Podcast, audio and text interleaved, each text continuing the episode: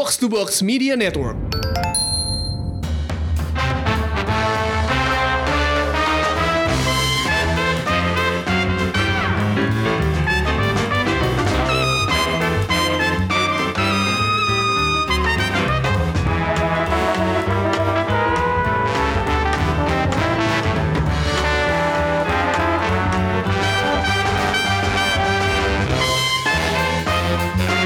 Halo, selamat datang di Showbox Podcast. Ada gue Lisa. Dan gue Angga. Kok lo kaget gak? Ada The God of Death. Mas gue agak-agak terdiam sejenak gitu. Jadi ini episodenya agak beda dari biasanya karena kita nggak ngomongin satu film secara khusus, tapi kita ngomongin beberapa. Ya nggak nggak? Hmm. Berapa? Karena kenapa? Karena eh, dalam seminggu terakhir ini kita nonton semua film dan serial ini dan temanya sama Tanpa disengaja ya. tanpa disengaja. Apa tuh temanya nggak? Dead. temanya kematian kematian jadi uh, kita menyaksikan gue gue nonton ketika gue nonton The Vanishing nggak nonton Hah? The Vanishing di press screening waktu hari apa tuh ya hari ah, lupa deh gue Uh, pokoknya gue baru nyadar loh kok dari kemarin gue nonton film isinya mati-mati doang ya mati-mati doang gitu. Jadi uh, jadi gue sama Angga oke deh kita sekali ini kita nge-review film tapi uh, berdasarkan tema. Jadi ini bukan episode biasa tapi episode spesial. Judulnya apa ya enggak judulnya The God of Death aja lah biar Kita pada- baru dapat tadi judulnya. biar pada lihat biar pada penasaran pada download kan lo semua. Ya udah gitu tujuannya. Tapi eh, oke kita langsung ngomongin aja kali ya enggak ya. Iya. langsung ngomongin aja. Eh, oke film The Vanishing yang lagi tayang di CGV CGV aja ya? eh di Cinemax ada nggak Enggak. nggak ada jadi CGV, CGV doang Hmm. ya Eh, ini adalah film apa debut ya debut debut dari saudaranya ya enggak ya Chris- Christopher Nyholm ya. dari mana nih dari Denmark Dari ya Denmark. dari Denmark Hmm, Film Jadi- pertama panjang pertama dia. Film panjang pertama dia diinspirasi oleh sebuah misteri di tahun 1900-an. 1900. Di nih eh, ngomongnya gimana nih? Flan Flannan Isle Mystery. Full Jadi ini fun. filmnya settingnya tahun 38 Jadi kayak Hmm. emang zaman dulu banget nih Tentang tiga cowok yang Tiga, per, tiga laki-laki yang tugasnya jadi penjaga mercusuar Hmm. Boleh baca dulu nggak? Nggak sinopsisnya Ya, sinopsisnya gue ambil dari CGV, cuma nggak nggak gue bacain semuanya ya. Jadi tentang 20 mil dari pantai terjal di Skotlandia, ada tiga orang penjaga mercusuar yang dapat giliran untuk menjaga selama enam minggu di sana. Mm. Ada James diperankan oleh Gerard, Gerard Butler, Thomas oleh Peter Mullan, dan Donald itu si Connor Swindles. Ya. Mereka menetap dalam ruti- ruti- rutinitas mereka yang biasa, Mm-mm. tapi sesuatu terjadi dan mengubah hidup mereka. Ada yang sesuatu yang bukan milik mereka untuk dijaga. Mm-mm. Yang terjadi selanjutnya adalah eh, pertempuran untuk bertahan hidup melawan keserakahan dan melawan kesetiaan gitu. Wih. Hmm, mantul Gua, gua gak mau spoiler sih, sinopsis Ya, doang. jangan spoiler sih, tapi eh, gimana ya? Kalau kita nggak ngomongin spoiler, kita nggak bisa ngebahas temanya Hmm, nih. Ini kita bahasnya bukan maksud gue di sinopsis jangan sampai spoiler dulu, tapi kita Oh. bahas di selanjutnya. Jadi gini, eh, ketika nonton ini film yang menurut lo gimana filmnya? Si The Vanishing ini? Oke dari awal dulu gue gue nggak non gue nggak baca sinopsisnya pas nonton sebelum nonton gue nggak baca sinopsisnya gue nggak nonton trailernya jadi gue benar-benar Sama. datang Seperti biasa ya, kita kan emang nggak perlu dibujuk sama sinopsis Iya. dan trailer. gue nyari film apa sih yang bisa ditonton oh ada Vanishing nih Iya. gue nonton dan gue agak kaget sih karena di akhir setelah nonton gue WhatsApp ke Lisa filmnya kok agak depresif ya lu sumber surem banget Filmnya gritty banget dan eh, ketika lo dari seminggu kemarin udah nontonnya Avengers, Avengers. terus lo nonton Game of Thrones, nonton ini kayak langsung balik ke realita gitu loh kalau emang iya ya gitu deh. Jadi ada gitu. penggalan realitas gitu kan. Hmm. Dan eh, yang paling kerasa di gua selama menonton adalah gimana sinematografi film ini kayak ngebangun eh, atmosfer dan suasana itu bener-bener lu ditaruh, lu kayak merasa ada di sana gitu Ya. dengan itu kan lokasinya di pulau terpencil eh, langsung dari awal di tempat di- dari awal kita nggak dikasih lihat kehidupan sosialisasi masyarakat enggak langsung ditaruh mereka naik perahu di dermaga naik perahu ada perpisahan sebentar dengan anggota keluarga lalu juga langsung masuk ke dalam pulau itu pulau Iya. terpencil dan eh, anginnya kencang terus sepertinya sangat dingin karena sang- ya di, Skot di Skotlandia gitu ya. terus, terus terus sinematografinya juga memperlihatkan warna-warna yang menurut gua kesannya agak monokrom gitu dan Iya. jadi kesannya tuh eh, Gloomy. gloomy dingin eh, windy gitu berangin Iya. monoton tapi juga indah karena kan laut gitu siapa siapa sih nggak suka laut eh, tapi juga mencekam karena ya itu di Iya. tengah-tengah laut- di tengah sendirian gitu bertiga doang gitu apa pun bisa terjadi di sana gitu dan Iya. Ternyata pas eh, mulai ada kejadian-kejadian mulai ada ditemukan satu mayat satu kotak rahasia berisi Harta barang karun. berga- barang berharga itu gitu kan membuat mereka jadi saling Hmm. men- menantang apa ya eh, janji-janji yang mereka tanam kepada diri, diri mereka sendiri-sendiri gitu kan Hmm. dari kesetiaan dari harga diri juga ya itu dipertaruhkan dan akhirnya kok mati ya udah gue tebak sih bakal mati cuman Jadi banyak terjadi pembunuhan, di atas pulau Nah, itu. tapi me- memang apa ya eh, itu suram banget film ya gitu. depresif kesannya lu gimana bang kalau nonton film ini Kalau setelah nonton gue nontonnya kayak gitu juga, tapi maksudnya gini, sekarang gue mau ngebahas film The Vanishing ini kenapa dalam episode khusus tentang kematian di cerita fiksi ya di layar. Gue mau ngomong layar kaca, tapi kalau Layar bioskop kaca. bukan layar kaca gitu, di layarnya kapan? Cuma gini, 90-an banget sih lah kaca. habis apa dong? Kalau TV apa? Kalau film apa? Sekarang udah gitu? bisa nonton di laptop di laptop di handphone. Oke, anyway, eh, gini, gue nonton The Vanishing ini, gue tersentuh karena ini nonton ini film film setelah ini film pertama gue setelah Avengers Endgame kan. Oh, Jadi nonton di bioskop jadi ya. eh, minggu lalu nonton Avengers Endgame, terus Seninnya nonton Game of Thrones, Hmm. terus kemarin-kemarin ini nonton The Vanishing gitu. Hmm. Dan gue ngerasanya kayak oh film tuh aslinya tuh kayak gini nih. Jadi cuman one off, cuman sekali aja dan gimana caranya lo ngebangun. Jadi gini, kematian itu selalu digunakan sebagai trik buat mengukur kedalaman emosi. Hmm. Itu itu tuh selalu jadi motivasi buat ceritanya, buat karakter-karakternya untuk untuk melakukan sesuatu Hmm.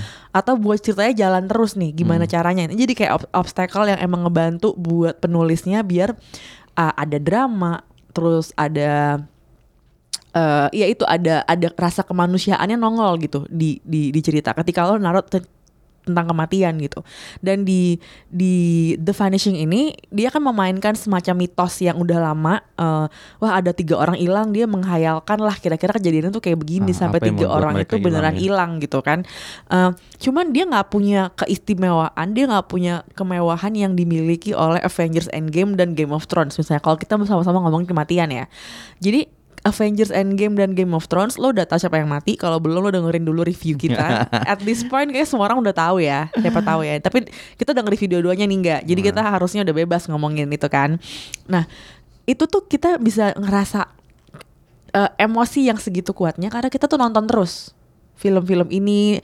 Nonton li- at least lo kalau nonton film Marvel yang udah 22 itu kalau lo nggak nonton setengahnya aja lo nggak bisa dapet emosinya nih yang Endgame Hmm. menurut gue pun dengan Game of Thrones gitu ketika kemarin ada uh, The Long Night Angga by the way belum nonton jadi Angga itu baru selesai nonton Ya, episode gua- The Red Wedding Gue telat lima tahun is, kayaknya. ya, which is juga kematian juga Kematian gitu. bang, satu banget. Nah itu kan Jadi maksud gue gini Jadi kalau Game of Thrones dan Avengers Endgame Punya ke kemewahan buat Supaya penontonnya invested Emotionally invested ter- Secara emosional tuh mereka udah terinvest gitu Di Hmm. karakter-karakter ini The Vanishing gak punya itu Jadi Hmm. apa yang dilakukan Dia membuat karakternya Se-lovable mungkin Di awal Iya. Jadi inget nggak Ada yang di awal. adegan Siapa tuh yang paling tuanya Pokoknya Yang Eh, Thomas. Thomas ya Thomas tuh baru nyampe ke ini baru nyampe ke ke itu apa ya enggak itu kayak kayak rumah gitu terus dia garuk-garuk eh, jenggotnya pakai garpu. garpu. jadi orang nonton kayak ini apa sih orang aneh banget terus antara si siapa karakter Gerard Butler Si What's his eh, name? James. James, sama yang satu lagi Donald. Paling muda Terus Donald. eh, mereka berdua tuh kayak emang kakak adik aja ya, coba Iya. kayak berantem berantem gak penting, tapi sebenarnya peduli gitu. Jadi kayak gendong-gendongan, terus pokoknya kayak ya saling menghina. Maksudnya menghina bercanda ya, cuman kayak mocking around, fooling around gitu. Jadi dari awal tuh mereka kayak gitu. Gue kayak kenapa karakter mereka tuh kayak gini ya gitu kayak Hmm. eh, apa apa gunanya lo ngasih kita sisi karakter yang kayak gini terus gue pikir ya memang film-film ini emang nggak punya keistimewaan buat memaksa penontonnya untuk suka dan sayang sama karakter ini kecuali kalau digituin Hmm, gitu nggak hmm. sih? Jadi emang dan kalau lo ngomongin kematian di film itu eh, menurut lo gimana? Kematian di film The Vanishing ini fungsinya apa nggak? Fungsinya adalah kebut eh, but- kebutuhan dari cerita dan eh, skenario. Karena Hmm. persis persis seperti dibilang oleh Lisa eh, kita dari awal dikasih lihat perilaku para karakter yang berbeda-beda sesuai Hmm. dengan karakter sesuai dengan generasi ini. Sebenarnya tiga karakter utama ini kan Iya. mewakili tiga generasi yang berbeda kan. Iya, si uh. dari karakter paling senior si Thomas lalu si James itu yang paruh- agak menjelang paruh baya lalu si Donald masih muda lah. Yang paling amatiran lah di antara mereka bertiga. Dan kita diperlihatkan tiga perilaku secara umum ya yang mewakili karakter usia mereka sendiri gitu kan. Eh, tadi udah dijelasin sama Lisa dan eh, sampai akhirnya satu kejadiannya itu ada mayat jat- mayat terdampar dan ada, kotak itu dan membuat mereka saling saling berdebat. Sebenarnya kita perlu gak sih eh, melaporkan ini ke ke pihak berwajib gitu dan melap- ngasih si kotak berisi emas ya? Mm-mm. dan mereka akhirnya berdebat dan akhirnya memutuskan untuk mereka menyimpan sendiri emas itu sampai ternyata ada yang mereka tahu akan ada yang datang untuk mencari emas ini karena nggak mungkin ini emas emas yang punya dipunyai oleh secara legal gitu Ya. pasti ada ilegal gitu. Dan itu terjadi dan mulailah situasi menyekam itu dan karena kita tahu tiga orang ini sebenarnya orang-orang baik-baik gitu. Walaupun Iya. masing-masing punya masalah sendiri-sendiri gitu ya. Eh, tapi karena mereka dihadapkan sama orang yang lebih jahat dan mereka harus mem- membela diri dan melawan dan akhirnya ada yang terbunuh di situ pasti lalu terasa orang dan ini ini cakapnya film ini ya. Menurut gue ini salah satu film yang bisa men- menampilkan rasa bersalah ketika lu membunuh orang. Kita sering banget nonton film film Hollywood terutama. Ada karakter-karakter yang nggak pernah bunuh orang tapi tiba-tiba harus bunuh orang dan kita nggak pernah lihat gimana rasa bersalahnya itu. Di film ini lumayan bisa menampilkan rasa bersalah itu terutama pada karakter si James dan si Donald gitu ya. Sampai akhirnya di poin di paling eh, titik paling akhir dia harus karena ditimpa rasa bersalah dan dia harus mergo, bukan mengorbankan ya ya akhirnya dia dengan ditimpa rasa bersalah sangat besar itu dia akhirnya ya merasa harus mati gitu Mm-mm. ini kan sebenarnya kebut arc arc, dari, dari tiga Iya. karakter itu seperti itu gitu dan Mhm. eh, ya itu kebutuhan dari cerita dan bukan semata-mata dibikin untuk gimmick gitu untuk untuk kayak membuat lu jadi melodramatik kayak film-film di Indonesia yang kita sebut aja kayak surga yang tadi tunjukkan Eta cinta dibikin mati gitu Atau film yang baru tonton apa Pocong Iya, tapi kalau Pol Pocong dari Beda, awal beda beda ya, beda beda. beda. Kalau melodra- melodramatik itu buat horor sih sebenarnya. Iya. Tapi kalau Oke. film yang kayak Eta Cinta dan Sugan Tak Dirindukan itu Hmm. ya dibikin untuk bahkan Habibie Ainun gitu ya. Untuk menciptakan drama melodramatik salah satu fungsi Hmm. Itu utamanya gimmick gitu. tuh kalau kayak gimmick. gitu Hmm. Heeh, Tapi kalau enggak. di The Vanishing enggak ya Enggak, ini Iya. membuat lu kayak merasa eh, depresif. Ada orang, Iya. gue kan mendengar beberapa penonton yang nonton bareng gue di CGV kemarin di GI eh, keluar pas gue nonton, ah, anjir, ini film apa sih gitu. Depresi nih gue nonton ginian ya sih kayak gitu loh, jadi beda emang. Oke Kalau Nah kalau The Vanishing Kalau menurut gue kematian ini Bentuk rasa bersalah Ya ya Jadi ya, dia ya. benci sama dirinya sendiri karena kok kok gue jatuh sih ke godaan ini gitu. I Iya, fell to this bener, bener. trap gitu Ah. kan. Terus dia basically cannot live with himself karena dia ngebunuh orang gitu. Jadi Hmm. itu suatu perasaan. Jadi emang manusiawi banget ya. Manusiawi banget. Tapi kalau dilihat sama bedanya sama Avengers Endgame misalnya yang kita baru tonton minggu lalu yang yang ngomongin kematian juga gitu. Yang di The Vanishing ini bukan sacrifice, bukan pengorbanan, Bukan, bukan. tapi memang eh, wujud dari apa ya kema- eh, wujud dari sifat-sifat manusia yang terburuk gitu Iya, ya iya. enggak. Dia malu, dia eh, merasa malu bersalah. apa segala pokoknya ya emang terburuk aja dan emang kalau nonton The Vanishing jadinya depresi sih gitu. Hmm. Cuman menurut gue itu menarik banget dan dan biasakanlah menurut gue ya biasakanlah nonton film-film yang kayak gini karena dengan adanya Avengers Endgame ini by the way sekarang sudah memasuki 1,6 billion Billion ya. udah bukan million dollars nih billion nih billion jadi kalau di Indonesia ini triliun lah ya Triliun, udah udah triliun. triliunan untung keuntungan udah revenue-nya udah, udah triliunan dan pastinya film-film kayak Avengers Endgame akan terus dibuat Hmm. nggak tahu gimana caranya tuh skemanya Disney tapi kalau lo tahu kapitalisme ya dia akan terus mencari untung dengan skema bisnis yang gue nggak tahu mau kayak gimana lagi Ya udah terbukti, ya. udah ya, terbukti kan skemanya soalnya terbukti. dan sudah dibangun selama 10 tahun Iya, IP-nya jadi kalau mau masuk gue gini eh gue ada rasa kekhawatiran nggak soalnya dengan ke- kesuksesan film-film eh, Marvel ini gitu karena Monoton ya. Iya monoton dan itu bener-bener ngebentuk budaya lo nonton film Iya, bener gitu. dan pada akhirnya filmmaker akan kayak oh ini sudah suatu formula yang terbukti terbukti berhasil.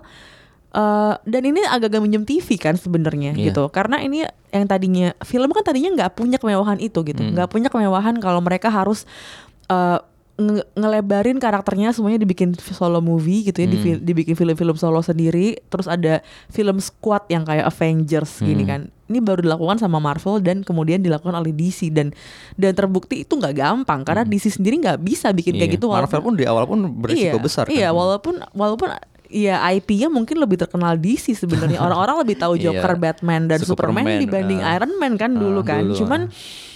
Ya ternyata semua itu berubah karena memang film itu alat-alat perubahan sosial kan Mhm. gitu. Jadi nah maksud gue kita sebagai penonton nih, sebagai penonton kita perlu banget nonton film-film yang enggak kayak gitu gitu ya. Mhm. Yang di luar formula-formula yang di terbukti laku gitu loh. Jadi kayak gimana ya? Kita pengen ngajak penonton tuh biar lebih kepo juga untuk nyaksiin film-film yang yang kayak gini nih kayak The Vanishing gini gitu. Jadi Hmm. eh, mungkin lo nggak nyari inovasi cara berceritanya, tapi memang lo mencari suasana baru yang di luar yang lo di luar diktenya Disney gitu, di Mm-mm. luar diktenya studio gede gitu sih nggak menurut gue. Bahkan atmosfer ceritanya pun berbeda karena kan kalau kita kita bandingkan dengan uh, Vanishing ini film Hmm. Ya. bukan film Hollywood loh, ini film Iya, Skotlandia. Iya, film Scotland. Jadi oh, logatnya Scottish banget Scottish ya. banget. Terus iya. Ada bahkan ada Denmark ya kan di sini. Iya, iya, iya. Jadi kelihatan banget eh, setting Eropa di ya. sana eh, mau mau mewakili ceritanya gitu. Dan itu hal yang kalau udah dua minggu terakhir dihantam sama film-film Hollywood, nonton film kayak gini, Hmm. Bahkan minggu lalu ada ada on screen gitu ya, Iya. itu kerasa banget bedanya Iya, gitu. Dan makanya pada keluar bioskop pada ini film apa ini sih film gitu. apa sih? Iya, Jadi iya, nggak iya. kita nggak terbiasa. gitu. Mhm. Dan bener sih menurut gue eh, yang Angga bilang soal geografi itu itu penting banget karena mau nggak mau film yang diproduksi di sebuah negara atau orang yang berasal dari negara tertentu itu akan berpengaruh Mm-mm. gitu. Jadi kalau ketika lo nonton film-filmnya Hollywood doang itu kan hanya di Amerika ya. Mm-mm.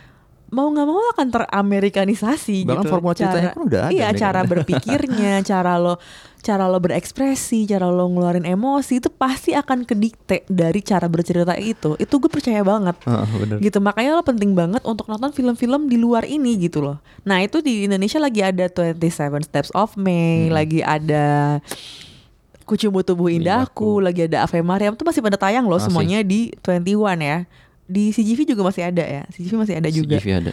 jadi maksud gue ya ini salah satu ajakan kita ya di episode spesial ini untuk kayak mengeksplor cerita-cerita di luar narasi Hollywood Mm-mm. ya nggak nggak Kalau yang mau dikaitin lagi dengan tema kita saat ini yang tentang kematian, kematian. carilah kematian yang berbeda gitu. Ngomong-ngomong soal kematian nih, tadi kan gue bilang Avengers Endgame ini eh meminjam formula televisi Ah, ah, yang sifatnya serial. Nah, kita tahu semua seperti yang sudah di review Showbox juga. Game of Thrones minggu ini banyak yang mati karakternya. Aduh, gue deg-degan ya. gue belum nonton. sebagai orang yang belum nonton, maaf ya enggak, tapi gue harus cerita nih enggak, gue harus cerita. Gue gak terlalu terpengaruh sih dengan spoiler. Jadi nggak nggak nggak. Tapi gini, gue nggak akan ngasih spoil. Maksudnya gini, kalau Ned Stark mati semua orang udah tahu lah Iya, ya. itu bukan di spoiler kan. pertama. Itu udah gini. Game of Thrones adalah serial yang berani membunuh karakter utamanya di episode 9 Mohon maaf nih. Mm-mm. Dia sekarang udah punya 73 episode nggak? Mm. Tapi dia membunuh salah satu karakter utamanya di episode 9 Jadi kalau di tadi di vanishing kematian itu adalah bentuk remorse, bentuk guilt, bentuk kesal- rasa bersalah manusia dari sifat-sifat terburuk manusia. Di endgame itu dia sebagai sacrifice. Tapi Mm-mm. kalau di Game of Thrones menurut gue dia ini kematian tuh jadi inovasi dalam bercerita. Jadi dia nggak mau gampang ketebak penulisnya Hmm. dalam hal ini George R. R. Martin ya karena kan dulu novelnya masih Hmm, emang nih masih hmm. ngikutin novelnya gitu emang dia nggak mau ketebak gitu loh dia dia dia nggak dia nggak mau oh pasti yang jagoannya pasti hidup lah enggak dimatiin nih Ned Stark dan dan itulah saat pertama penonton di dunia ini jadi ngomongin Game of Thrones gara-gara Hmm. itu sebenarnya sesimpel itu hah kok jagoannya mati terus lu mau ngapain lagi nah itu lo nggak you don't know what's next gitu. Jadi that sense of discovery yang ditawarin sama Game of Thrones itu yang yang jadi jagoan mereka sih Hmm. menurut gue. Dan menurut gue di episode yang kemarin yang The Long Night yang terbaru banget Mm-mm. di mana salah satu musuh utamanya sudah selesai gitu. Menurut gue dia semakin soft sih karena dia jadi nggak berani ngebunuh karakter utamanya. Gitu. Aduh, Hmm. aduh.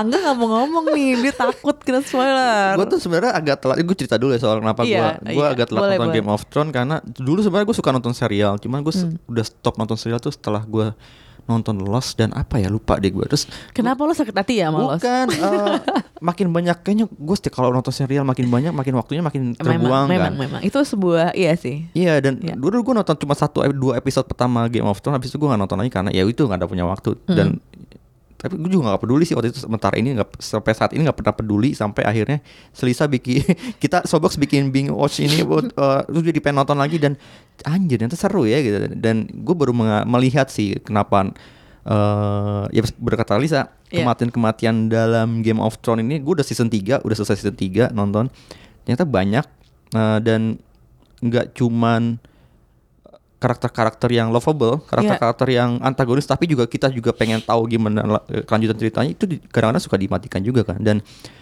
menariknya Game of Thrones eh, serial-serial seperti ini adalah kematian satu itu menimbulkan jalan cerita yang makin kompleks. Betul. Ini yang Betul, yang- di situ yang- inovasinya. inovasinya. Mm-mm. dan itu yang makin gak ketebak gitu. Hmm, hmm, hmm. Dendam-dendam ini mengarah lo, ke mana lo nggak shock ketebak gak gitu. ketika itu semua Starknya mati di Iya. Red Wedding? Itu, aduh gue Angga baru banget by the way nonton ini tadi malam ya nggak ya Eh, sebelum rekaman. sore jadi Sore. kan sebelum nonton The Vanishing gue nonton eh, episode-episode eh, season 3 yang dua episode terakhir ini Iya. di di handphone gitu kan terus pas gue selesai nonton pas udah masuk ke adegan ke episode Red Wedding itu siapa nama ibunya Cat, Cat- Catelyn. Catelyn kan Heeh. pas dia di udah di pernikahan dan dia tahu ada sesuatu yang akan terjadi di pernikahan itu gue udah merasa anjir ini apa nih?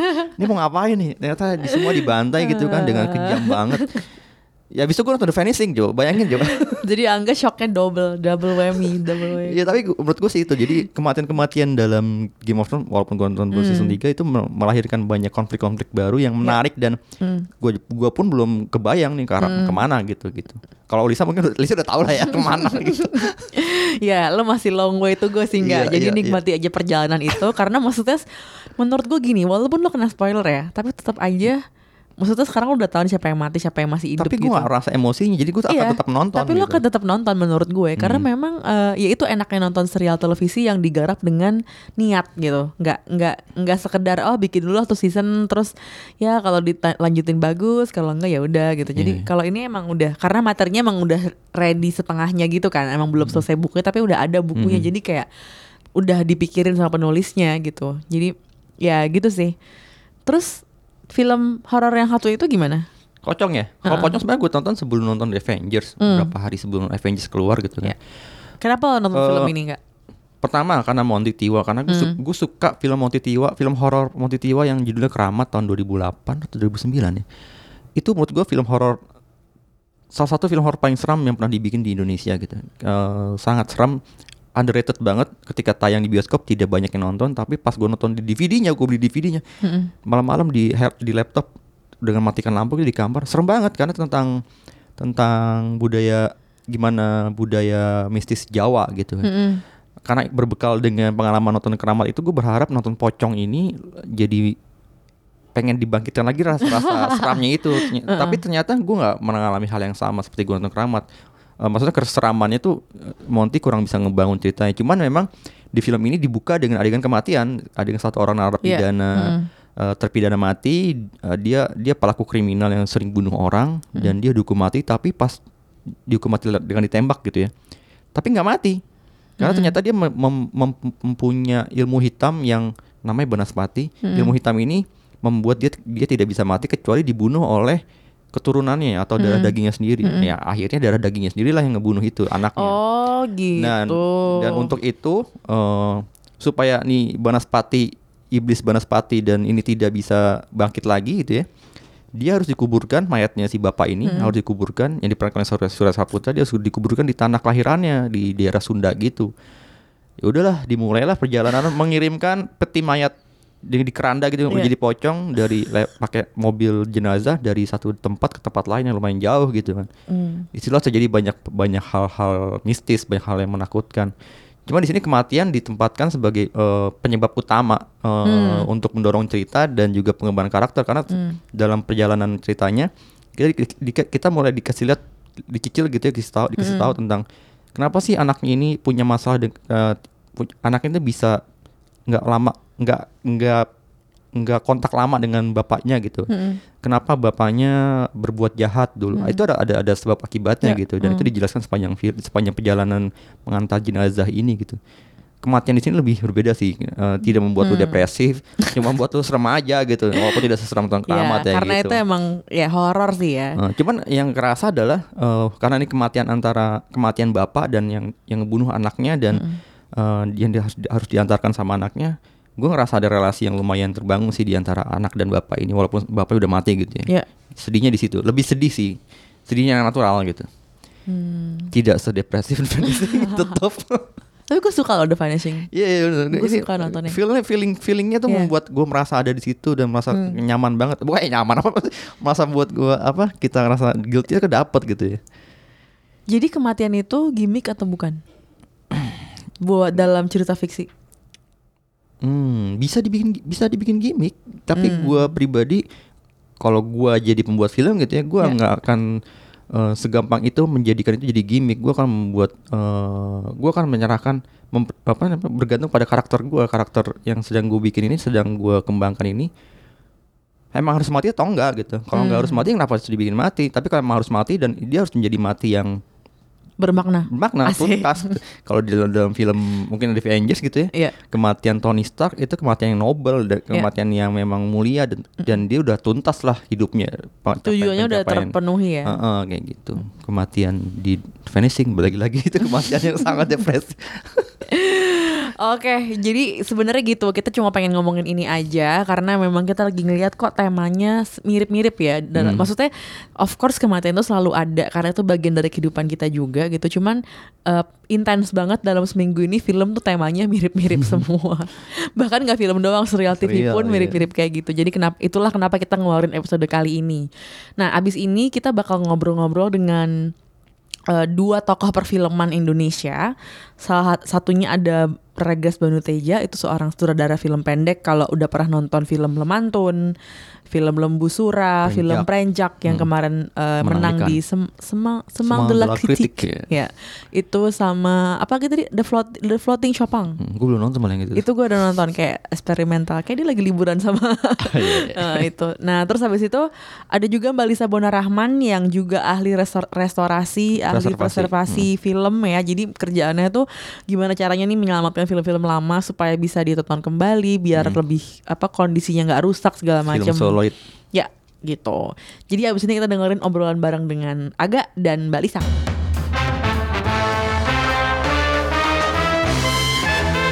Nah, tadi kita udah ngobrolin soal bagaimana caranya eh, ngebang eh, gimana pentingnya ngebangun cerita ya dari eh, IP-IP filmmaker zaman sekarang tuh ternyata emang udah harus dipikirin dari awal bagaimana kita harus mengemas cerita dan eh, mungkin kalau mau dibikin kayak series kayak gitu ya jadinya harus di dari awal udah direncanain gitu ya enggak. Nah, sekarang di studio Showbox sudah ada eh ada Aga Regas Bonutija, halo. halo Regas ada Mbak Lisa Bonarahman, halo Mbak. Halo ada dua Lisa ada dua Lisa. Eh, jadi eh, ini mereka bak- kita bakal ngobrol sama Aga sama Mbak Lisa juga tentang eh, sebuah acara untuk orang-orang yang pengen belajar menulis film dan mengedit film. Bener nggak Mbak Lisa? Betul. Betul. Eh, Dan kaitannya dengan cerita. betul. Dan Iya. dua gitu. Boleh ngasih contoh nggak sih kira-kira kayak lemantun aja. Kira-kira momen apa yang bikin eh, Aga jadi mengarahkan ceritanya ke situ? Lemantun momennya jelas Hmm. tahun 2011 nenek saya itu bagi warisan. Hmm. Jadi warisannya bukan tanah, bukan uang, bukan perhiasan tapi lemari gitu. oh itu kisah nyata Kisah nyata tahun 2011 di keluarga besar saya gitu waktu lebaran nenek saya bagi lemari gitu buat anak-anaknya. Nah waktu itu saya nggak kepikiran mau diapain ya, tapi kenapa momen itu kok nempel banget terus nem- nempel terus di kepala saya bertahun-tahun. Dan akhirnya baru saya tulis skenario nya tahun 2014. Jadi ada tiga tahun gitu, tiga tahun semenjak ngendep kejadian. tuh ya. Ngendep. Dan kenapa maksudnya saya kenapa mempertanyakan kenapa itu pikiran itu nggak bisa move on gitu, nggak bisa hilang begitu aja dari pikiran saya itu karena apa ya kira-kira? Nah, begitu banyak pertanyaan ini, akhirnya saya turut, eh, putuskan untuk saya tulis aja di dalam skenario dan menjadi tugas akhir saya di IKJ gitu waktu itu. udah menang banyak ya di Access One gua ada salah satu gua adalah salah satu jurinya. Juri buat media. Makasih, makasih. setelah Lisa bu setelah Lisa Siregar Gantian, gantian, gantian.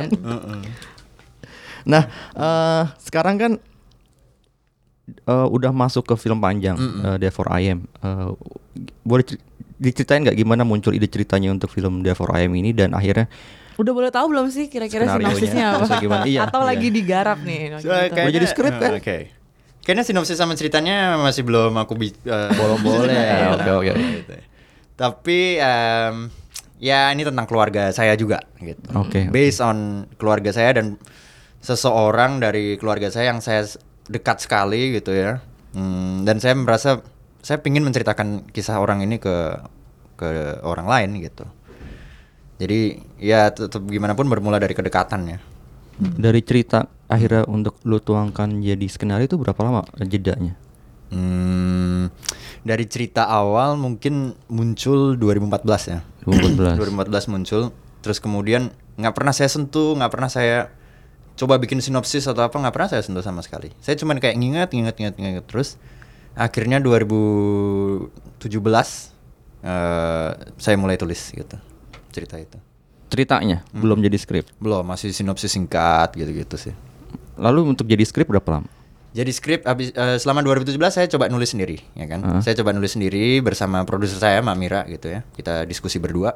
Terus kemudian di tahun 2018 ada kesempatan Torino Film Lab gitu. Terus kita mikir, kenapa nggak kita coba aja kita bergabung ke Torino Film Lab karena kita udah setahun nulis gitu ya. Kenapa nggak bergabung ke Torino Film Lab supaya kita juga dapat point of view dari orang lain, bisa dapat argumen dari orang luar gitu. Terus akhirnya kita masuk Torino Film Lab dan di sana kita ketemu mentor, ketemu tutor dan peserta-peserta lain yang ikut Torino. Dan mereka menyampaikan banyak sekali point of view mereka terhadap skenario yang udah saya tulis. Yang saya sebelumnya nggak pernah kepikiran gitu. Iya, tunggu. Tapi dari setahun proses itu sebelum akhirnya memutuskan untuk ke Torino, eh, kira-kira obstacles-nya apa aja ya? Obstacles-nya Apa, eh, eh, bisa jadi kita merasa sudah terlalu dekat dan terlalu nggak ada jarak gitu. Jadi karena hampir hampir kayak berminggu-minggu itu kita nulis aja kerjaannya sehingga kita kayak udah nggak bisa menilai lagi eh apa ya kira-kira apa yang mau saya sampaikan ini benar-benar tersampaikan nggak sih? Oh, oke. gitu karena nggak ada nggak ada nggak ada reaksi atau tanggapan dari orang luar gitu. Sehingga karena saya udah berhari-hari dan jenuh melihat skenario itu jadi saya kayak malah nggak pede sendiri ini selama ini yang udah pengen saya sampaikan bener nggak ya gitu ada Torino datang terus kemudian ya udah kita coba ikut gitu Kalau Torino Film itu sendiri kan eh, skrip ya. Mm-mm. Sedangkan eh lu nggak pernah kepikiran dari awal pas bikin eh, cerita Mm-mm. story eh Devil I Am ini Mm-mm. lu masukkan dulu ke dalam story lab gitu. belum nggak ada pikiran sama sekali waktu itu kayak hmm, awalnya malah pede banget gitu. Awalnya malah pede banget wah udah tahu nih saya tahu sekali cerita tentang karakter ini karena ini saudara saya sendiri dan hidupnya gimana. Pede banget nulis gitu. Tapi obstacle yang paling besar yang saya temui adalah saya belum belum terbiasa menulis film panjang. Karena selama ini kan selalu menulis film pendek. Hmm. yang mana formulanya semua saya bayangkan di kepala dulu kalau udah jadi enak gitu ya kalau saya rasa nyes gitu loh enak gitu tuh baru saya kemudian tulis. Nah di film panjang nggak bisa Ya, begitu aku coba mikirin di kepala dulu semuanya udah capek duluan di di tengah-tengah film itu energiku udah habis gitu Jadi- Karena durasinya lebih panjang juga kan, lebih jadinya panjang. eh, lebih ini ya, nggak mungkin dibayangkan ya. Oh, jadi misalnya kayak coba merenung Bangunannya bayangin juga lebih gitu. ruwet kan Lebih ya. ruwet ya, Heeh, kompleks. ada logika sendiri Mm-mm. gitu. Sampai sampai tengah gitu aku udah kayak, ah istirahat dulu deh, istirahat dulu, ngopi dulu. Waktu mau balik lagi mau ngelanjutin dari tengah, nggak bisa, harus ngulangin lagi dari awal, mm, apa ke tengah lagi, gitu gitu loh. Jadi kayak berbeda cara penulisannya antara film pendek dan film panjang gitu. Bagaimana kita eh, prosedurnya gitu, terus eh, tidak terburu-buru masuk kepada detail-detail momen gitu-gitu tuh. Aku harus mulai meninggalkan kebiasaan-kebiasaan nulis film pendek gitu. Nah, eh, sekarang kan ada story lab, ada skra- ada script lab. Nah, sekarang ada log nih yang labora- laboratorium olah cerita dan apa? Kisah. Eh, kisah. Sebenarnya kalau dari sisi filmmaker sendiri dan Mbak Lisa juga Lisa Bona juga bisa nambahin eh, fungsi dari story lab untuk filmmaker ketika dia membuat film pendek atau panjang pertamanya itu apa sih? Apa yang bisa ditawarkan dari story lab itu sendiri gitu? Hmm, pada prinsipnya mungkin yang paling sederhana story lab atau development lab itu menyediakan teman-teman berdiskusi dan berpikir kali ya. Gini kalau kita menciptakan satu karya seni eh, itu kan mm, memang proses yang sangat personal dan setiap orang mempunyai pilihan-pilihan craft eh, eh, atau bahasa sinemanya masing-masing. Uh, waktu berproses setelah dia uh, jadi satu ekspresi katakanlah mentah gitu uh, karena tujuannya untuk dipertontonkan kepada orang lain kita biasanya membutuhkan teman berdiskusi. Dan kesempatan lab ini uh, adalah untuk menyediakan teman-teman berdiskusi yang sama-sama ahlinya kalau bukan lebih ahli gitu ya. daripada si penciptanya gitu Uh, jadi dia bisa memberikan masukan-masukan untuk menajamkan ide uh, baik ide cerita maupun eksekusi uh, ininya eksekusi penceritaan yang biasanya kalau dalam film cerita itu dilakukan pada saat editing gitu ya. Uh, ada satu lagi ininya fungsinya. Biasanya lab ini diadakan uh, dalam hubungannya juga dengan forum-forum untuk menampilkan film, misalnya festival gitu ya, atau kompetisi-kompetisi tertentu. Uh, bukan uh, ini bukan untuk apa ya kayak pabrik bikin film yang untuk festival atau lomba, bukan itu tujuannya. Akan tetapi uh, gimana caranya memberi perspektif uh, biar bagaimanapun kan yang namanya forum internasional atau kompetisi itu uh, dia juga punya standar tersendiri dan punya uh, apa ya em, perkembangan uh, dal- dalam segi ketertarikan terus uh, special feature apa segala macam itu yang berubah-ubah gitu. Jadi uh, lab ini sebetulnya kalau saya melihatnya dari sisi uh, kita berada di luar Eropa dan Amerika Utara ya terutama adalah kesempatan buat kita untuk bilang di belahan dunia kita ini loh yang penting gitu. Nah, jadi ini juga semacam pentas dan uh, cara untuk memasukin network uh, festival uh, dan forum-forum internasional yang penting untuk menyuarakan apa yang kita alami gitu ya sebagai uh, pribadi-pribadi yang hidup di luar sistem dunia yang yang dominan dan powerful itu. gitu. Eh, berarti sifatnya ini nara, eh, sifatnya mentoring atau kalau story lab itu sifatnya mentoring atau tadi- tadi kan bilangin teman diskusi. Tapi sebenarnya teman diskusinya sendiri sebenarnya punya punya wewenang nggak sih untuk menentukan dan akhirnya lu harus mengikuti Regas misalnya sebagai peserta harus misalnya harus mengikuti arahan dari si eh, men- teman diskusi atau mentor End goalnya kali ya, end goalnya apa nih dari labnya? Mm, mm, biasanya sih eh, kalau menurut aku secara pribadi eh, relasi antara mentor dan dan pembuat film di sini betul-betul kayak temen diskusi gitu ya. Eh, dan jadi relasi powernya bukan si mentor bilang eh, harus melakukan ABCD dan si filmmaker melakukan ABCD. Oh, oke. ABCD ini adalah saran yang dia kasih berdasarkan perspektifnya dia gitu. Si pembuat film yang ikut lab ini punya eh, harus punya bahkan pa- harusnya under apa garis bawah ya harus punya kemampuan untuk menginterpretasikan masukan-masukan Ya. ini gitu. Jadi bukan meniru, Ya. tetapi eh, oke. menerapkan sesuai dengan apa yang uh, cocok sama perkembangan ekspresi personalnya dia gitu. Saya ngerti bahwa ada banyak kesempatan di mana pada uh, pada peristiwa itu ya belajar seperti um, lab-lab seperti ini atau workshops gitu, ada banyak peserta yang merasa terintimidasi kali ya karena mentornya uh, leb- mungkin lebih tahu, mungkin lebih berpengalaman dan uh, bisa bilang ini itu gitu. Tapi uh, saya berharap siapa pun yang mengikuti lab di mana pun di seluruh dunia, uh, jadi saya bukan uh, saya nggak setuju sama resistensi karena kan percuma ya masuk ke lab tapi terus abis itu nggak kepengen nerima masukan apa apa ya uh, lo kerja di rumah aja sendiri gitu. Uh, tapi yang perlu adalah kemampuan untuk menampung dan menginterpretasikan masukan ini gitu. Ya. Jadi bukan meniru dan menerapkan plek-ketiplek gitu ya, tetapi memahami oh oke berarti masukan ini uh, mengkritik sisi ini dari Ya. karya saya gitu. Gimana saya melakukan uh, atau memperbaiki sisi ini gitu. Hmm. Itu yang lu alami. Begitu Nggak- juga yang aku alami di Torino itu fungsi mentor itu bukan yang oh cara menulis skenario yang benar itu adalah A B C itu enggak, tapi jadi teman diskusi gitu. Jadi teman diskusi yang membantu kita menemukan sebenarnya itu kamu pengen bikin apa sih dari film ini gitu. Jadi ibaratnya seperti kayak konsultasi atau kayak curhat gitu ke, ke temen yang kemudian akhirnya kita menemukan di diri kita yang paling dalam oh sebenarnya jantungnya gitu ya atau core dari cerita yang mau kita sampaikan tuh adalah A gitu. Untuk menemukan itu tuh dibantu oleh mentor dan teman-teman yang waktu itu ikut lab. Jadi dari diskusi-diskusi itu itu saya selain menemukan banyak point of view mereka yang mereka misalnya memberi argumen atau kritik terhadap satu sisi gitu ya itu tidak langsung terus kemudian oh berarti ini salah ya? Enggak. Itu kan saya terus kemudian jadi memahami bahwa oh ternyata kalau saya menulisnya seperti ini ternyata ada ya orang yang berimpresi menangkapnya itu berbeda dengan yang saya maksud gitu. Kenapa ya? Gitu. Lalu saya olah gitu.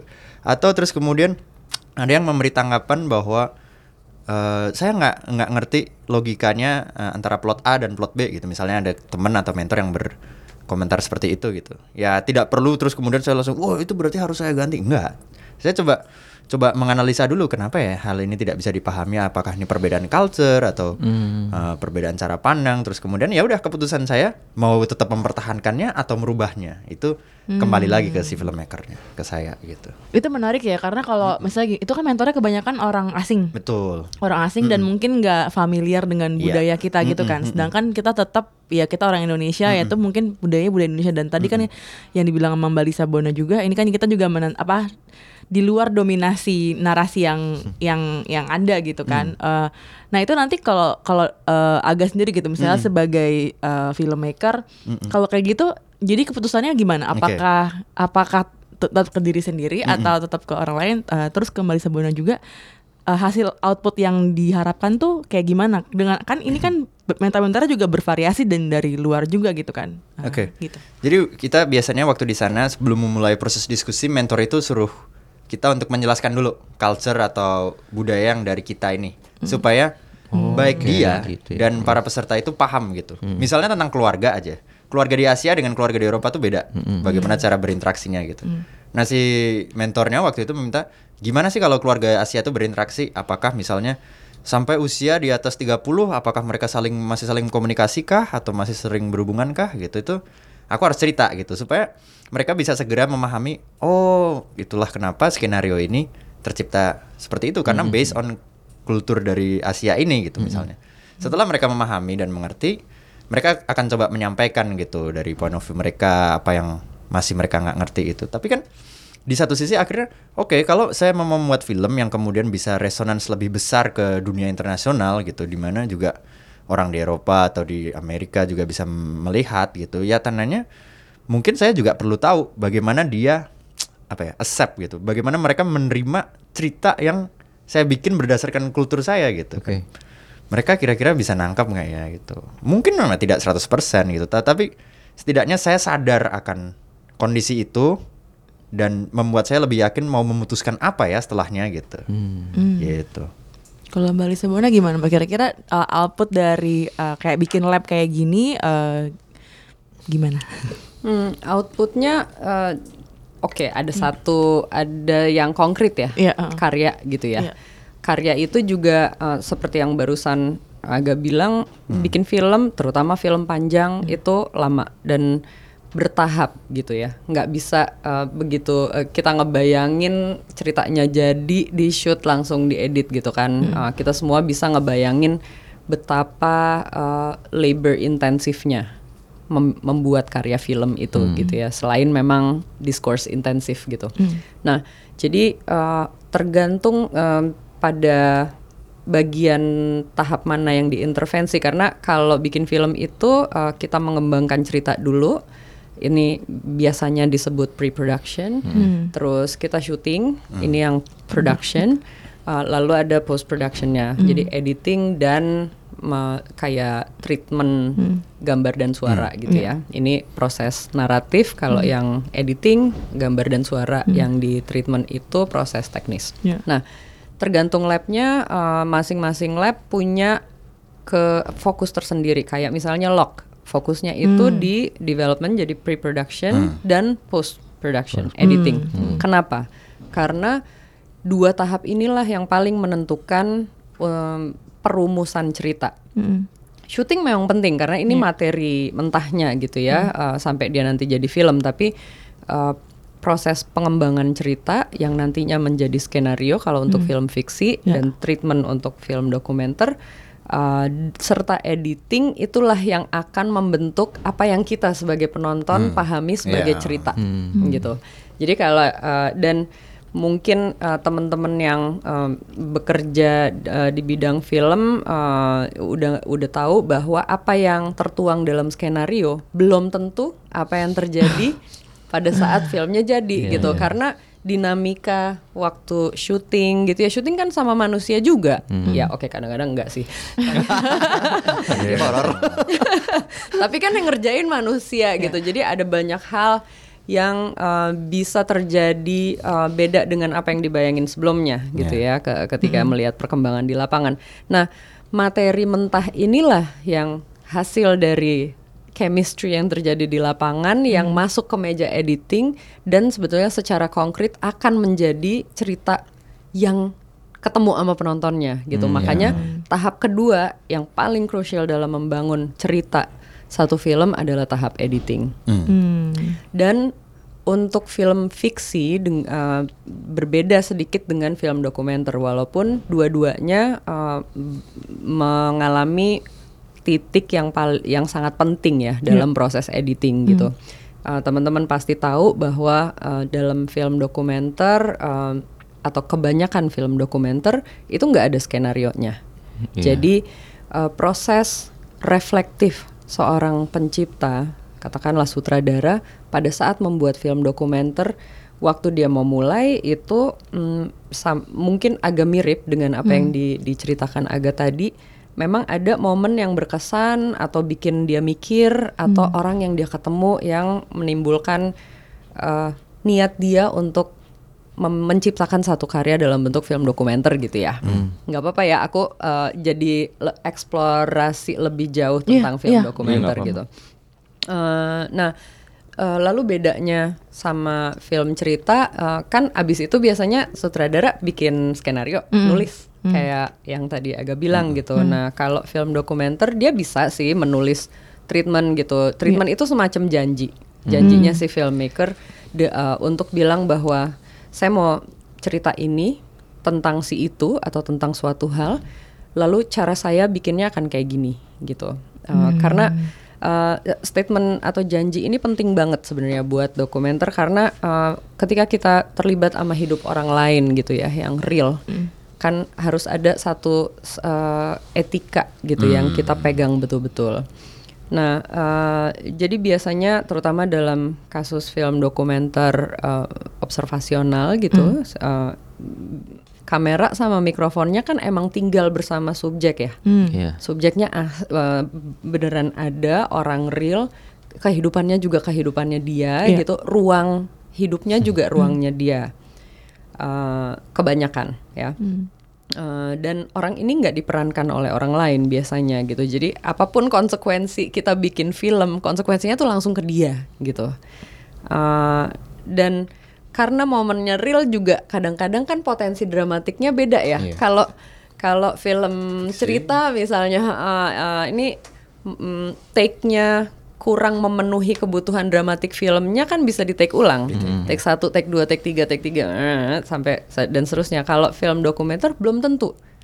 Ada sih mungkin ya, ya peristiwa-peristiwa yang bisa diulang, tapi kebanyakan tuh enggak gitu. Tak terduga ya. Ta- eh, tidak terduga tapi bisa diantisipasi. Bisa Uh, diantisipasi. seorang pembuat film dokumenter yang ahli biasanya juga ad- dia memahami eh, psikologi manusia ya. Oh, Jadi oke. eh, dia sebenarnya udah bisa mengantisipasi apa yang terjadi walaupun dia tidak bisa meramalkan apa yang terjadi gitu. Eh, dan karena itu dia bisa antisipasi kameranya harus ada di mana, mikrofonnya harus ada di mana, dia cukup penerangan apa enggak pada saat shoot dan apakah dia mm, memperlakukan subjeknya dengan baik karena dia bisa mengantisipasi itu dan memahami kondisi psikologis si subjek gitu. Nah, eh, hasil dari syuting ini gitu ya, potret eh, potongan-potongan momen real dari kehidupan seseorang ini eh, yang kalau dibandingin sama film cerita barangkali kurang dramatik. Dibawa ke meja editing dan dieksplorasi potensi dramatiknya gitu. Bukan membuatnya jadi drama dalam arti membesar-besarkan permasalahan ya. potensinya. Ha, eh, kadang-kadang eh, dengan sangat menyesal gitu eh, dalam film dokumenter ini ini terjadi dengan misalnya menambahkan musik yang menggelegar atau eh, musik Ya. yang sedih gitu yang sebetulnya menurut saya pribadi tidak perlu kalau uh, potensi dramatik dari setiap momen yang dialami orang ini bisa dimaknai dengan baik dan disusun hmm. dengan baik untuk membangun satu dramaturgi yang kuat. Hmm. Uh, dia akan sekaligus menyampaikan, jadi level informasinya beres hmm. gitu ya, lengkap hmm. dan mudah dimengerti. Uh, lalu level emosinya juga dapat. Uh, terus ada level ketiga lagi, level wacana gitu. Hmm. Uh, kan setelah kita punya empati, uh, kita juga bisa punya sikap gitu, hmm. sikap intelektual gitu ya. Dan ini yang uh, biasanya dalam film dokumenter chamber apa pressure chambernya hmm. berada di tingkat editing makanya orang kalau ngedit dokumenter tuh bisa berbulan-bulan bahkan bertahun-tahun gitu untuk menemukan interpretasi yang tepat uh, dengan uh, kadar empati dan wacana yang yang tepat juga hmm. serta uh, secara etik secara etis dia hmm. baik gitu hmm. Hmm.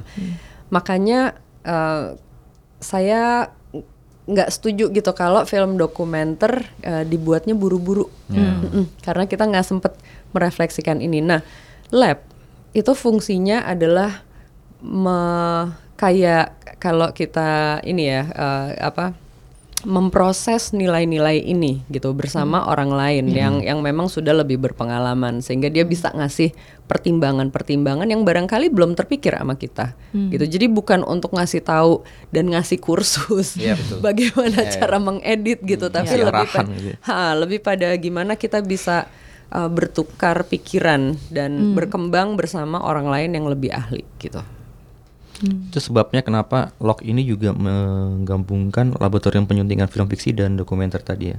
Betul, sebenarnya uh, ada banyak hal yang sangat mirip antara uh penyuntingan film dokumenter terutama yang observasional ya, bukan yang inf, uh, bukan uh, mungkin tidak selalu untuk yang informatif, ekspositori gitu hmm. atau untuk yang investigatif.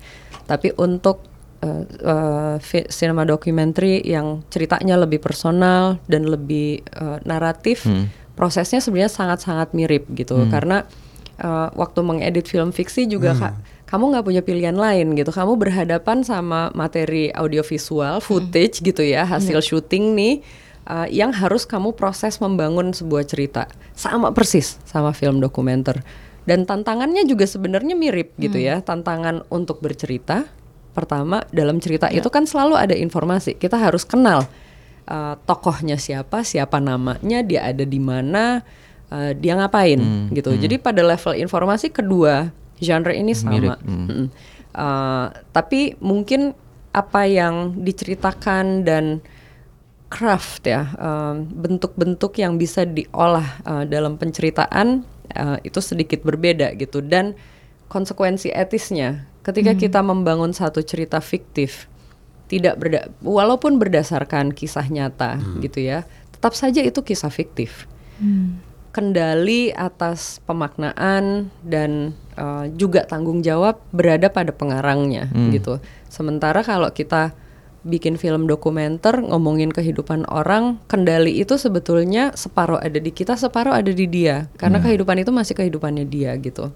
Tapi si pembuat film karena dia juga membawa pikiran dan perasaannya kan ke dalam bikin film itu gitu. Jadi menurut saya dia juga berhak berpendapat dan ini film-filmnya dia hmm, gitu. Hmm. Jadi film dokumenter kompleksitasnya adalah bagaimana membangun satu kerjasama antara si pembuat film dengan si yang punya kehidupan uh, untuk menghasilkan satu cerita yang uh, baik, hmm. diterima, tapi bukan karena semuanya uh, glorifikasi bukan karena semuanya bercerita yang baik-baik saja tapi hmm. karena baik cerita yang baik maupun yang kritis hmm. itu dua-duanya di uh, dinyatakan dengan tulus dan tidak dengan niat menjelek-jelekan orang yeah. gitu hmm. sehingga si orang yang mempunyai hmm. kehidupan asli ini rasa oke okay, saya bisa terima gitu hmm. tapi filmnya tetap punyanya yeah. si iya, filmmaker yeah. gitu hmm. Jadi udah dapat penjelasan dari Mbak Lisa Bona tentang uh, uh, pentingnya laboratorium cerita dan regas pengalaman juga. Hmm. Tapi kalau menurut kalian sendiri, uh, para filmmaker di Indonesia sendiri tuh sebenarnya menyadari gak sih tentang pentingnya story lab ini gitu? Karena kan koreksi saya kalau saya, saya salah ya, tapi eh, kita udah punya berapa story lab sih sebelumnya di Indonesia? Apa baru lock in yang pertama kali? Dan kenapa?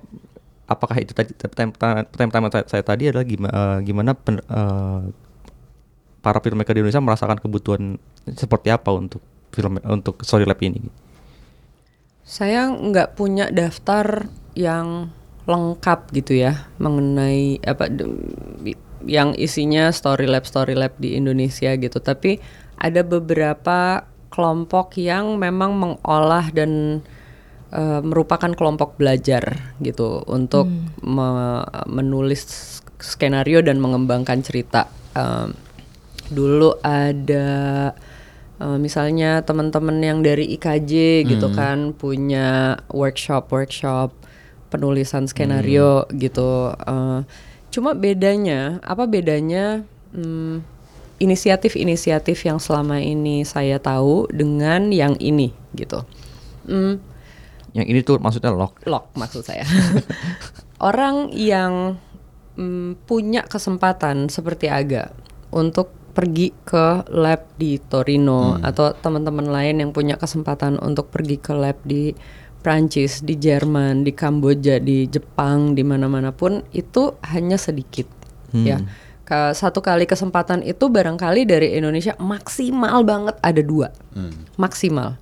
Padahal sebetulnya eh, talenta pembuat film di Indonesia itu lebih banyak dari itu kan, Iya, yang iya. punya cerita yang kuat dan eh, pot peluang untuk ekspresi yang eh, sangat personal dan orisinal itu lebih banyak daripada dua per tahun. Sehingga eh, kami, mem- saya dan Meske Taurisia memutuskan gimana kalau lab itu kita bawa ke Indonesia. Eh, kalau labnya di sana itu kan kita bersaing sama seluruh dunia Iya. ya untuk dapat tempat dua itu Iya. gitu. Nah sementara kalau labnya kita bawa ke sini orang-orangnya sama gitu, eh, mungkin dari sini kita bisa jadi lima. Itu udah lebih dari dua kali lipat kan gitu. Eh, dengan latar belakang ide itulah kami eh, kami memutuskan untuk membawa lab-lab yang di luar sana itu ke Indonesia gitu. Eh, jadi eh, un- supaya juga kita punya pengalaman dan punya ini ya punya keinginan gitu untuk mencapai standar yang sama gitu dengan yang terjadi di dunia internasional. Jadi lock ini boleh siapa aja ikut? Filmmaker yang lagi buat film atau yang belum buat film? Eh, kita karena ini lab, Mm-mm. jadi eh, nggak bisa dari nol. Mm-mm. Kamu eh, misalnya mau ikut lab eh, pengembangan cerita, Hmm. eh, kamu sudah harus punya sinopsis, jadi ceritanya harus udah ada gitu dan ada mm, beberapa persyaratan yang eh, menyangkut ini ya eh, kan sebelum orang memutuskan mau cerita sesuatu dia sebetulnya juga sedih walaupun sedikit nggak nggak nggak sepenuhnya juga nggak apa-apa dia sebenarnya ngerti kenapa sih kok aku mau cerita Ya. ini Hmm. gitu ha-ha. nah jadi itunya harus sudah ada Hmm. kalau mau ikut pengembangan cerita Ya. kalau mau ikut editing lebih ruwet syaratnya Udah produksi ya? Udah produksi harus ya. udah produksi dan harus udah ngedit nggak boleh materi mentah dibawa ke Oh, log sudah ngedit kan. Ya. Hmm. Jadi uh, kalau untuk film yang um, apa uh, masuk editing itu uh, walaupun tetap harus ada pernyataan-pernyataan kenapa bikin film ini, sinopsisnya juga harus ada gitu. Uh, tapi untuk uh, film yang masuk editing dia udah harus ada rough cut. Rough cut itu artinya uh, apa? uh, satu cerita eh, film itu sudah disusun menjadi satu Iya. bentuk cerita. Belum cerita final nggak apa-apa. Eh, tapi eh, dalam bat- eh, dalam cerita itu udah em, udah kelihatan sebenarnya cita-citanya sebagai film itu apa gitu. Secara audiovisual ya. Kalau kalau skenario kan cita-cita sebagai tulisan. Iya, Ha-ha. iya. kalau ini udah jadi film gitu Uh, dan jangan lupa bahwa uh, workshop ini uh, untuk film pendek dan film panjang. Ha, jadi nggak mesti nggak mesti film panjang. Hmm, kita juga sadar bahwa film pendek itu penting ya, gak ya?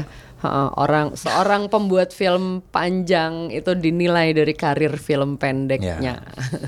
Pembicara eh, teman diskusinya siapa aja, Mbak? Mentor-mentornya di sini untuk Hmm. lock ini. Eh, kita bekerja sama dengan kalau untuk dokumenter dengan sutradara dokumenter Sebastian Winkels yang eh, dari tahun 2008 itu sebenarnya sudah bekerja sama dengan banyak pembuat film dokumenter di Indonesia untuk membantu mereka dalam menciptakan film-film dokumenter eh, terutama untuk sinema ya.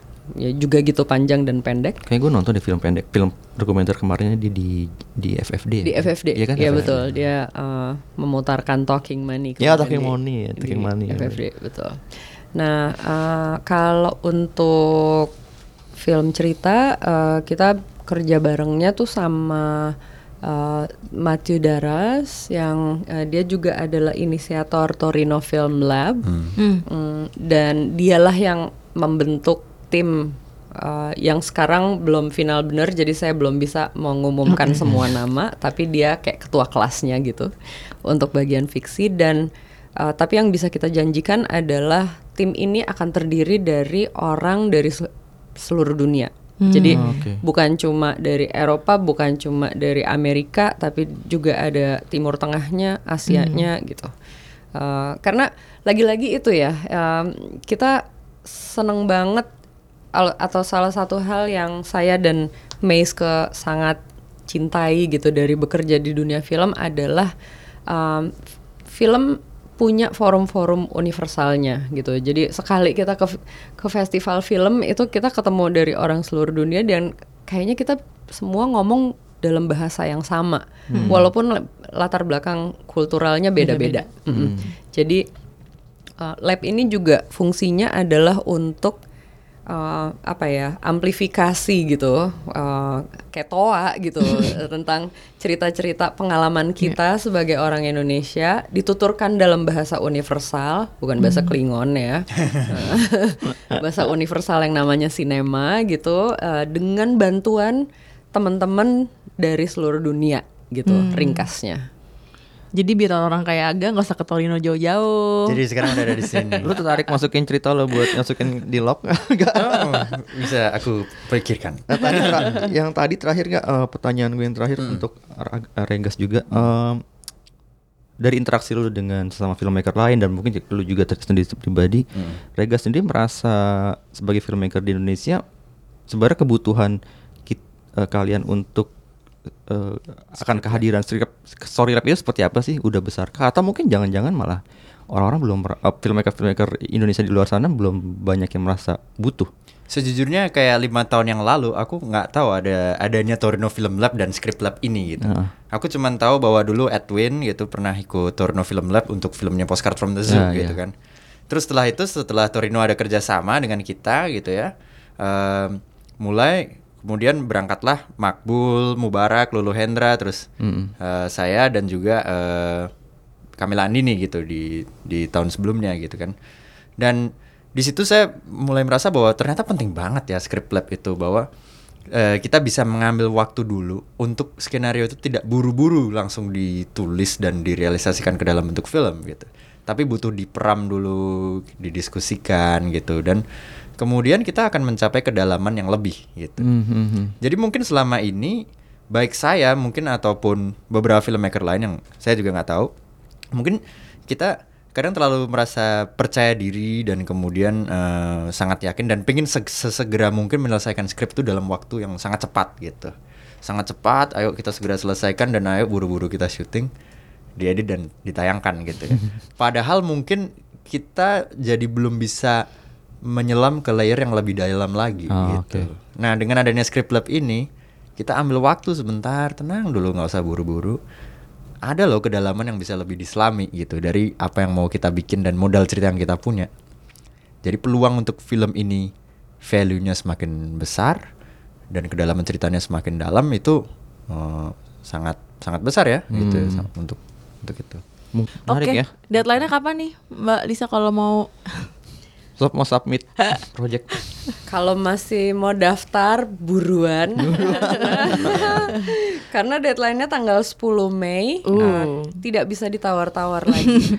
Oke. Persyaratannya uh, sekali lagi bisa dibaca di cipta citra titik id Ide garis garis miring miring lock. lock L O C K Uh, dan mm, apa uh, jangan jangan tunggu lama-lama uh, menjelang menjelang deadline-nya Jangan gitu. tanggal 9 baru submit. Uh, uh, atau tanggal 9 baru ngumpulin syarat prasyarat gitu kan biasanya kita kan iya, iya. kalau kita mau ujian gitu ya Last minute ya. Kejar tayang ya. Generasi besok mau ujian hari ini baru ngumpulin ha catatan gue di mana ya gitu.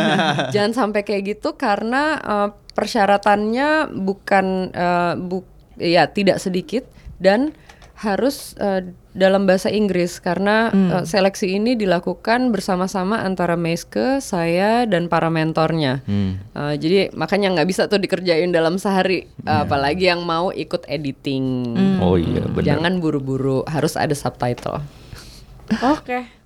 Thank you banget Aga, Mbak Lisa Thank udah you, main Lisa ke Showbox ngobrol-ngobrol soal lock. Uh, Terima jadi kalau ada. Filmmaker yang baru mau uh, olah cerita ya enggak ya? Atau bahkan ya atau yang lagi ngedit atau yang pemula iya kan, benar-benar bisa buat benar. film pendek juga kan soalnya. Ya, betul. Bisa langsung aja ke Cipta Cipta Citra ciptacitra.id titik ide dari miring loh pakai Lock. bahasa Indonesia. pakai Tadi gue pakai dot. Semoga sukses eh, proyek-proyek selanjutnya Iya. ga eh, untuk Mbak Lisa Bono juga untuk Thank you. podcast semoga lancar acaranya gitu sampai akhir. You. Agustus ya. Agustus. Agustus, Hmm. 21 sampai 28. Betul, Di 28. Jakarta. Di Jakarta. Oke. Thank you banget. Terima kasih.